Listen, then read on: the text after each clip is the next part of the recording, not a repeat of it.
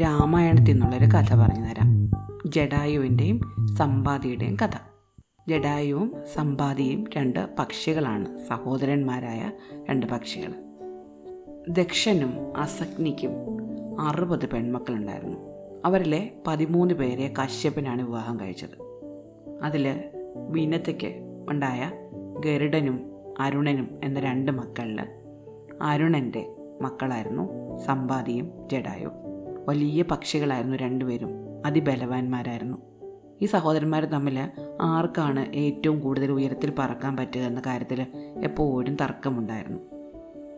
അവരുടെ പിതാവായ അരുണനാണ് സൂര്യദേവന്റെ സാരഥി തേരാളി. സൂര്യദേവന്റെ തേര് തെളിക്കുന്നത് അദ്ദേഹമാണ്.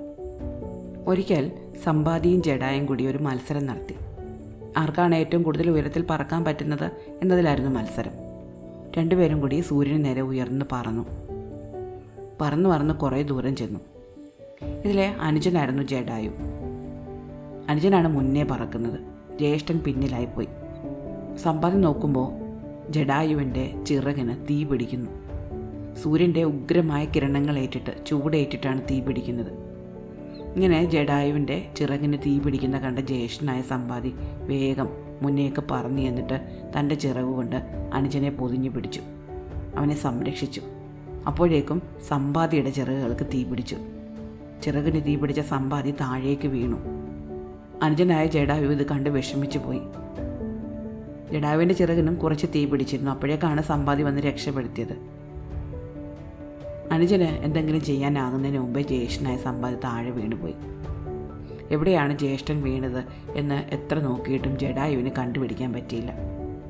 ജഡായു അവിടെയൊക്കെ പറന്നു നടന്നു. ചിറക് കരിഞ്ഞു പോയ സമ്പാദി താഴെ വീണു. താഴെ ഒരുപാട് ക്രൂര ജന്തുക്കളുണ്ടായിരുന്നു. ചിറകില്ലാത്ത ഒരു പക്ഷിക്ക് എന്ത് ചെയ്യാൻ പറ്റും? ജന്തുക്കളൊന്നും തന്നെ വന്ന് പിടിക്കാതിരിക്കാൻ വേണ്ടിയിട്ട് സമ്പാദി ഒരു ഗുഹയിൽ പോയി ഒളിച്ചിരുന്നു. ജഡായു അവിടെയൊക്കെ പറന്നു നോക്കി പക്ഷെ സമ്പാദിയെ കണ്ടില്ല. അങ്ങനെ ജഡായും സമ്പാദിയും വേർപിരിഞ്ഞു. രണ്ടുപേരും രണ്ടിടത്തായി പോയി. സമ്പാദി ആ ഗുഹയിൽ കുറേ കാലം കഴിഞ്ഞു. പിന്നെ വിശപ്പായി. എന്ത് ചെയ്യാൻ പറ്റും? ചിറവ് കൊണ്ട് പറന്നു നടന്നാണ് ഭക്ഷണം തേടിയിരുന്നത്. ഇനി അത് പറ്റില്ലല്ലോ. വലിയ കിളിയാണ് സമ്പാദി. കുറച്ച് ഭക്ഷണമൊന്നും പോരാ. അതുകൊണ്ട് സമ്പാദി പതുക്കെ നടന്ന് അതിനടുത്തുള്ള ഒരു ആശ്രമത്തിലെത്തി. നിശാകരൻ എന്നു പേരുള്ള ഒരു മുനിയുടെ ആശ്രമമായിരുന്നു അവിടെ. മുനി ഈ കിളിയെ കണ്ടു. അവനെ സ്വീകരിച്ചു. തന്റെ ആശ്രമത്തിലേക്ക് കൊണ്ടുപോയി. സമ്പാദിക്ക് വലിയ വിഷമമായിരുന്നു ചിറകറ്റ് പോയതിൽ. അഞ്ചൻ എവിടെയാണെന്ന് അറിഞ്ഞുകൂടാ. അഞ്ചൻ രക്ഷപ്പെട്ടോ എന്ന് ഉറപ്പില്ല. ചിറക് കരിഞ്ഞുപോയി. ജീവിക്കാൻ യാതൊരു മാർഗവുമില്ല. തന്റെ ദുർഗതിയോർത്ത് സമ്പാദി എപ്പോഴും കരഞ്ഞുകൊണ്ടിരുന്നു. സമ്പാദിയുടെ വിഷമം കണ്ടപ്പോൾ നിശാകരൻ മുനിക്ക് വലിയ വിഷമം തോന്നി. അദ്ദേഹം സമ്പാദിയോട് പറഞ്ഞു നീ വിഷമിക്കേണ്ട. കുറേ കാലം നീ ഇങ്ങനെ കാത്തിരിക്കൂ. മഹാവിഷ്ണു ഭൂമിയിൽ അവതരിച്ചിട്ടുണ്ട്. മനുഷ്യനായിട്ട് ജനിച്ചിട്ടുണ്ട്. രാമൻ എന്ന പേരിൽ രാവണനെ നിഗ്രഹിക്കുക രാവണന്റെ ഗർവം ഒടുക്കുക എന്നതാണ് രാമന്റെ അവതാരോദ്ദേശം. അദ്ദേഹം ഈ വഴി വരും. അദ്ദേഹത്തിന്റെ ഭാര്യയായ സീതയെ അദ്ദേഹത്തിന്റെ അനുജനായ ലക്ഷ്മണനും കാട്ടിൽ വന്ന് താമസിക്കാൻ ഇടവരും അന്ന് അദ്ദേഹത്തിന്റെ ഭാര്യയായ സീതാദേവിയെ രാവണൻ കട്ടുകൊണ്ടുപോകും. അപ്പോൾ സീതയെ അന്വേഷിക്കാൻ വേണ്ടിയിട്ട് വാനരന്മാർ ഈ വഴി വരും. അവർക്ക് നീ വഴി കാണിച്ചു കൊടുക്കണം. സീതാദേവി എവിടെയാണ് എന്ന് കാണിച്ചു കൊടുക്കണം. അങ്ങനെ നീ ചെയ്യുന്ന പക്ഷം നിന്റെ ചിറകുകൾ വീണ്ടും മുളച്ചു വന്നോളൂ. നിനക്ക് പറക്കാറാവും. അതുവരെ നീ ക്ഷമയോടെ കാത്തിരിക്കൂ. അങ്ങനെ സമ്പാദി അവിടെ കാത്തിരിക്കാൻ തുടങ്ങി. ഈ സമയത്ത് ജഡായുവോ? ജഡായു പറന്ന് പറന്ന് കാടിന്റെ മറ്റൊരു ഭാഗത്താണ് എത്തിയത്. ജ്യേഷ്ഠനെ പറ്റി ഓർത്ത് വിഷമിച്ച ജഡായു അവിടെ താമസിച്ചു. അങ്ങനെ കുറേ കാലം കഴിഞ്ഞു. രാമനും ലക്ഷ്മണനും സീതാദേവിയോടൊപ്പം വനവാസത്തിന് കാട്ടിലെത്തി. കാട്ടിൽ മൂവരും കൂടി നടന്നു വരുമ്പോൾ വലിയ പക്ഷിയായ ജഡായുവിനെ കണ്ടു. ജഡായുവിനെ കണ്ടപ്പോൾ വലിയ രാക്ഷസനാണ് എന്ന് കരുതി അവർ കൊല്ലാൻ ഒരുങ്ങി. ജഡായുവിന് രാമലക്ഷ്മണന്മാരെ നേരത്തെ അറിയാം. അവരുടെ പിതാവായ ദശരഥനോടൊപ്പം പണ്ട് ജഡായു യുദ്ധത്തിൽ പങ്കെടുത്തിട്ടുണ്ട്. അന്ന് അവർ വളരെ അടുത്ത സുഹൃത്തുക്കളായിരുന്നു. അപ്പോൾ ജഡായു പറഞ്ഞു ഞാൻ നിങ്ങളുടെ ശത്രുവല്ല മിത്രമാണ്. മാത്രമല്ല ഞാനൊരു വളരെ പ്രായം ചെന്ന കിളിയാണ്. ഒരുപാട് ദൂരെ പറന്നുപോയി ഇര തേടാനൊന്നും വയ്യ. അതുകൊണ്ടൊരു കാര്യം ചെയ്യാം. നിങ്ങൾ ഇവിടെ ഒരു ആശ്രമം ഉണ്ടാക്കി താമസിക്കും. ഈ ആശ്രമത്തിനടുത്ത് തന്നെ ഞാനും വസിച്ചുകൊള്ളാം എനിക്ക് നിങ്ങളെ കാണാമല്ലോ. നിങ്ങളുടെ കാര്യങ്ങൾ അന്വേഷിക്കാമല്ലോ. അങ്ങനെ രാമലക്ഷ്മണന്മാർ പാർത്തിരുന്ന ആശ്രമത്തിന് കുറച്ചടുത്തായിട്ടാണ് ജഡായും താമസിച്ചിരുന്നത്. ആ ഇടയ്ക്കാണ് രാവണന്റെ സഹോദരിയായ ശൂർപ്പണക കാട്ടിലെത്തിയത്. ശൂർപ്പണക രാമലക്ഷ്മണന്മാരെ കണ്ടു. അവരോട് ചെന്ന് തന്നെ വിവാഹം കഴിക്കണമെന്ന് അഭ്യർത്ഥിച്ചു. അവർ നിരസിച്ചപ്പോൾ സീതയെ ഉപദ്രവിക്കാൻ ചെന്നു. ദേഷ്യം വന്ന ലക്ഷ്മണൻ വാളെടുത്ത് വെട്ടി. ശൂർപ്പണക്കയുടെ മൂക്കും മൂലയും മുറിഞ്ഞുപോയി. വിരൂപയായി തീർന്ന ശൂർപ്പണക കരഞ്ഞുകൊണ്ട് തന്റെ സഹോദരനായ രാവണനുടേന്ന് പരാതി പറഞ്ഞു. രാവണൻ മാരീജൻ എന്ന മായാവിയായ രാക്ഷസനോട് ഒരു സ്വർണമാനിന്റെ വേഷത്തിൽ ചെന്ന് രാമനെ അവിടെ നിന്ന് മാറ്റിക്കളയാൻ പറഞ്ഞു. മാരീജൻ സ്വർണമാനായിട്ട് വന്നു. സീതയ്ക്ക് ഈ മാനിനെ കണ്ടപ്പോൾ അതിനെ കളിക്കാൻ കൂട്ട് വേണമെന്ന് തോന്നി. സീതയുടെ ആവശ്യപ്രകാരം രാമൻ ഈ മാനിനെ പിടിക്കാൻ വേണ്ടി പോയി. മാന് ഓടി ഓടി ദൂരേക്ക് പോയി. പിന്നാലെ രാമനും കാട്ടിനുള്ളിൽ വെച്ച് രാമൻ ഈ മാനിനെ അമ്പെയ്തു. അമ്പ് കൊണ്ട് വീണ മായാവിയായ ഈ രാക്ഷസൻ രാമന്റെ ശബ്ദത്തിൽ ലക്ഷ്മണ ലക്ഷ്മണ എന്നെ രക്ഷിക്കണേ എന്ന് പറഞ്ഞു. ഇത് കേട്ട് പേടിച്ച സീതാദേവി രാമന് എന്തോ ആപത്ത് പിണഞ്ഞു എന്ന് കരുതി ലക്ഷ്മണനോട് ദേഷ്യപ്പെട്ട് രാമനെ പോയി രക്ഷപ്പെടുത്താൻ പറഞ്ഞു. ആദ്യമൊക്കെ മടിച്ചെങ്കിലും ലക്ഷ്മണൻ രാമനെ അന്വേഷിച്ച് പുറപ്പെട്ടു. സീതാദേവി ഒറ്റയ്ക്കായി. ഈ സമയത്താണ് രാവണൻ വന്ന് സീതയെ കട്ടുകൊണ്ട് പോകുന്നത്. അപ്പോൾ സീതാദേവി ഉറക്കം നിലവിളിച്ചു. ഇത് കേട്ട് ഓടി വന്നത് ജഡായുവാണ്. ജഡായു തന്റെ മൂർച്ചയേറിയ കൊക്കും നഖങ്ങളും ഉപയോഗിച്ച് രാവണന്റെ തേര് തകർത്ത് കളഞ്ഞു. ആ തേരിൽ നിന്നിറങ്ങി പുഷ്പവിമാനത്തിലേറി സീതയെ കൊണ്ട് പോവാൻ ഒരുങ്ങിയ രാവണനെ ജഡായു വീണ്ടും പറന്നു ചെന്ന് തടഞ്ഞു. തന്റെ വലിയ ചിറകുകൾ കൊണ്ട് അടിച്ചടിച്ച് ശല്യം ചെയ്തു. നഖം കൊണ്ട് മുറിവേൽപ്പിച്ചു.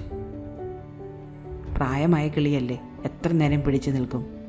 രാവണൻ തന്റെ വലിയ ചന്ദ്രഹാസം എന്ന വാളെടുത്തിട്ട് ഒറ്റ വെട്ടുകൊണ്ട് ജഡായുവിന്റെ ചെറുകൾ അരിഞ്ഞു കളഞ്ഞു. ജഡായു പരിക്കേറ്റ് താഴെ വീണു. ഇത് കണ്ട സീത രാമൻ വന്ന് രാമനോട് വിവരം പറയാതെ മരിക്കുകയില്ല എന്ന് ജഡായുവിന് ഒരു വരം നൽകി. രാവണൻ സീതയും കൊണ്ടുപോയി. ജഡായു പരിക്കേറ്റ് മുറിവേറ്റ് അവിടെ കിടന്നു. തിരികെ വന്ന രാമലക്ഷ്മണന്മാർ സീതയെ നഷ്ടപ്പെട്ടതറിഞ്ഞു. അവർ അവിടെ എല്ലാം അന്വേഷിച്ച് നടന്നു. കണ്ടില്ല. അപ്പോഴാണ് പരിക്കേറ്റ് വീണ് കിടക്കുന്ന ജഡായുവിനെ കണ്ടത്. ജഡായു രാമനോട് സീതയെ ഒരു രാക്ഷസൻ വന്ന് കട്ടുകൊണ്ടുപോയി എന്ന് പറഞ്ഞു. ദക്ഷിണ ദിക്കിലേക്കാണ് പോയത് എന്നും പറഞ്ഞു കൊടുത്തു.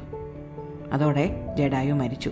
ജഡായു മരിക്കുന്നതിന് മുമ്പ് രാമൻ ആറ് അമ്പുകൾ കൊണ്ട് ആറ് തീർത്ഥങ്ങൾ വരുത്തി ജഡായുവിന് കൊടുത്തു. രാമന്റെ മടിയിൽ കിടന്നാണ് ജഡായു മരിച്ചത്. സീതയെ അന്വേഷിച്ച് പുറപ്പെടും മുമ്പ് ജഡായുവിന്റെ ശരീരം രാമൻ യഥോചിതം സംസ്കരിച്ചു. അങ്ങനെ രാമൻ സീതയെ അന്വേഷിച്ച് നടന്നു. കിഷ്കിന്തയിലെത്തി സുഗ്രീവനോട് സഖ്യം ചെയ്തു. ബാലിയെ കൊന്നു. അതിനുശേഷം സുഗ്രീവനോട് ചെയ്ത ഉടമ്പടി പ്രകാരം ഒരു ലക്ഷം വാനരന്മാരെ വീതം നാല് ദിക്കിലും അയച്ചു സീതയെ അന്വേഷിക്കാൻ വേണ്ടിയിട്ട്. അതിൽ ദക്ഷിണ ദിക്കിലേക്ക് പോയ സംഘത്തിന്റെ തലവൻ ഹനുമാനായിരുന്നു. ഒരു മാസത്തിനകം സീതയെ അന്വേഷിച്ച് എന്തെങ്കിലും വിവരം വന്ന് പറഞ്ഞില്ലെങ്കിൽ അവരെ എല്ലാവരെയും കൊല്ലും എന്നായിരുന്നു സുഗ്രീവന്റെ ആജ്ഞ. ഇതനുസരിച്ച് വാനരന്മാർ നടന്ന് നടന്ന് നടന്ന് കടൽ തീരത്തെത്തി. മുന്നോട്ട് വഴിയില്ല. സീതയെപ്പറ്റി യാതൊരു വിവരവും കിട്ടിയില്ല. മുന്നിൽ പരന്നു കിടക്കുന്ന സമുദ്രമല്ലാതെ മറ്റൊന്നുമില്ല. തിരിച്ചു ചെല്ലാൻ പറ്റില്ല. തിരിച്ചു ചെന്നാൽ സുഗ്രീവന്റെ കൈകൊണ്ട് മരിക്കും. വാനരന്മാർക്ക് വലിയ ദുഃഖമായി. തിരിച്ചു ചെന്ന് സുഗ്രീവന്റെ കൈകൊണ്ട് ശിക്ഷയേറ്റ് മരിക്കുന്നതിലും ഭേദം ഇവിടെ കിടന്ന് മരിക്കുന്നതാണ് എന്ന് കരുതി അവരെല്ലാവരും ദർഭ വിരിച്ച് അവിടെ കിടന്നു. അവിടെ അടുത്ത് തന്നെയായിരുന്നു സമ്പാദിയുടെ താമസം. സമ്പാദി നോക്കുമ്പോൾ കുറേ വാനരന്മാർ നിരന്ന് കിടക്കുന്നു. എല്ലാവരും ക്ഷീണിതരാണ്. സമ്പാദി വിചാരിച്ചു വിശന്ന് തളർന്നിരിക്കുന്ന എനിക്ക് ദൈവം ഭക്ഷണം കൊണ്ട് തന്നാണ്. ചിറകില്ലാത്ത എനിക്ക് ദൂരെ പോയി ഭക്ഷണം തേടാൻ പറ്റില്ല. നോക്കൂ ക്ഷീണിതരായ വാനരന്മാരെ നിരന്ന് കിടക്കുന്നു. മുന്നേ മുന്നേ ചാവുന്നവരെ കൊത്തി കൊത്തി തിന്നാം. ഇതും വിചാരിച്ച് സമ്പാദി ഗുഹയിൽ നിന്നിറങ്ങി പതുക്കെ ഈ വാനരന്മാരുടെ അടുത്ത് പോയിരുന്നു. വലിയ പക്ഷിയാണ് സമ്പാദി. സമ്പാദിയുടെ കൊക്കും നഖങ്ങളും ഒക്കെ കണ്ടപ്പോഴേ വാനരന്മാർക്ക് പേടിയായി.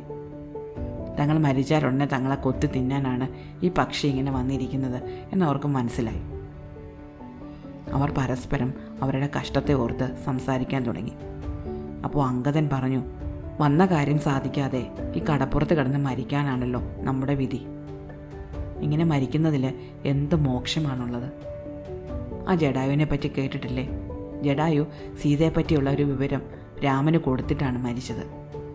രാമന്റെ മടിയിൽ കിടന്ന് രാമന്റെ കരങ്ങളുടെ തലോടലേറ്റാണ് മരിച്ചത്. അതിൽ പരം പുണ്യം മറ്റെന്താണുള്ളത്? നമ്മളോ? നമ്മൾ ഭാഗ്യഹീനന്മാർ. നമ്മൾ ഈ കടപ്പുറത്ത് കിടന്ന് ദുഃഖിച്ച് മരിക്കാൻ പോവുകയാണ്. ഇത് കേട്ട സമ്പാദി ഉടനെ ചോദിച്ചു നിങ്ങൾ എന്താണ് എന്താണിപ്പോൾ ജഡായുവിന്റെ കാര്യം പറഞ്ഞത്? എന്നോട് പറയൂ. അങ്കദം പറഞ്ഞു ഞങ്ങൾ ജഡായു എന്ന പക്ഷിയെ പറ്റിയാണ് പറഞ്ഞത്. അയോധ്യയിലെ രാജാവായ ദശരഥന്റെ മക്കളായ രാമനും ലക്ഷ്മണനും വനവാസത്തിന് വന്നിരുന്നു. അവരോടൊപ്പം രാമന്റെ ഭാര്യയായ സീതയും ഉണ്ടായിരുന്നു. രാമലക്ഷ്മണന്മാർ അടുത്തില്ലാതിരുന്ന സമയത്ത് ദുഷ്ടനായ ഒരു രാക്ഷസൻ വന്ന് സീതാദേവിയെ തട്ടിക്കൊണ്ടുപോയി. ഒരു വിമാനത്തിലാണ് വന്ന് തട്ടിക്കൊണ്ടുപോയത്. അപ്പോൾ പക്ഷി ശ്രേഷ്ഠനായ ജഡായുവാണ് ചെന്ന് ആദ്യം തടഞ്ഞത്. ജഡായുവിനെ അപ്പോൾ തന്നെ ആ രാക്ഷസൻ വെട്ടി താഴെ വീഴ്ത്തി. എന്നാലും രാമനെ കണ്ട് സീതയെപ്പറ്റിയുള്ള വിവരം പറഞ്ഞിട്ടാണ് ജഡായു മരിച്ചത്. ജഡായു മരിച്ച വാർത്ത കേട്ട സമ്പാദി ഉറക്കെ ഉറക്കെ കരഞ്ഞു. തന്റെ സഹോദരനെ ഇനി ഒരിക്കലും കാണാൻ പറ്റില്ല എന്ന് സമ്പാദിക്ക് മനസ്സിലായി. സമ്പാദി വാനരന്മാരോട് പറഞ്ഞു എനിക്ക് ചിറകില്ല. എന്നെ എടുത്ത് കടൽ തീരത്ത് കൊണ്ടുപോയി നിർത്തണം എനിക്ക് എന്റെ സഹോദരന് വേണ്ടി ഉദകക്രിയകൾ ചെയ്യണം. അതിനുശേഷം ഞാൻ നിങ്ങൾക്ക് ഉപകാരം ചെയ്തു തരാം. വാനരന്മാർ സമ്പാദി എടുത്ത് കടൽ തീരത്ത് കൊണ്ടുവച്ചു. സമ്പാദി അവിടെ നിന്ന് തന്റെ അനുജന് വേണ്ട പൂജകൾ ചെയ്തു. എന്നിട്ട് വാനരന്മാരോട് പറഞ്ഞു ഞാൻ പക്ഷിയാണ്. എനിക്ക് വളരെ ദൂരെയുള്ള കാര്യങ്ങൾ വരെ കാണാം. എനിക്കിവിടെ നോക്കിയാൽ ദൂരെ ലങ്ക കാണാം. രാവണന്റെ രാജ്യമാണ് ലങ്ക. രാവണന്റെ കൊട്ടാരത്തിനോട് ചേർന്ന് ഒരു അശോകവനമുണ്ട്. ആ അശോകവനത്തിൽ സീതാദേവി കരഞ്ഞുകൊണ്ടിരിക്കുന്നുണ്ട്. ദേഹം മുഴുവൻ പൊടിയണിഞ്ഞ് മുടി ചേട പിടിച്ച് സീത അവിടെ ഇരുന്ന് കരയുകയാണ്. ചുറ്റിനും ദേഷ്യപ്പെട്ട് വഴക്ക് പറഞ്ഞുകൊണ്ട് രാക്ഷസിമാരുണ്ട്. അങ്ങനെ സീതാദേവിയെ പറ്റിയുള്ള വിവരം വാനരന്മാർക്ക് പറഞ്ഞു കൊടുത്തതോടെ സമ്പാദിയുടെ ചിറകുകൾ പഴയതുപോലെ മുളച്ചു വന്നു. സമ്പാദി പറന്ന് ആകാശത്തേക്ക് ഉയർന്നു. അതിനുശേഷം ഹനുമാൻ സമുദ്രം ചാടിക്കടന്ന് സീതാദേവിയെ പോയി കണ്ടു. തിരിച്ചു വന്ന് ശ്രീരാമനോട് വിവരം പറഞ്ഞു. ശ്രീരാമൻ വാനരന്മാരോടൊപ്പം വലിയൊരു സേതു നിർമ്മിച്ച് ലങ്കയിലെത്തി യുദ്ധം ചെയ്ത് രാവണനെ കൊന്ന് സീതയെ വീണ്ടെടുത്തു. ഇതാണ് ജഡായുവിന്റെയും സമ്പാദിയുടെയും കഥ. ഇഷ്ടമായോ? അടുത്ത കഥ അടുത്ത ദിവസം.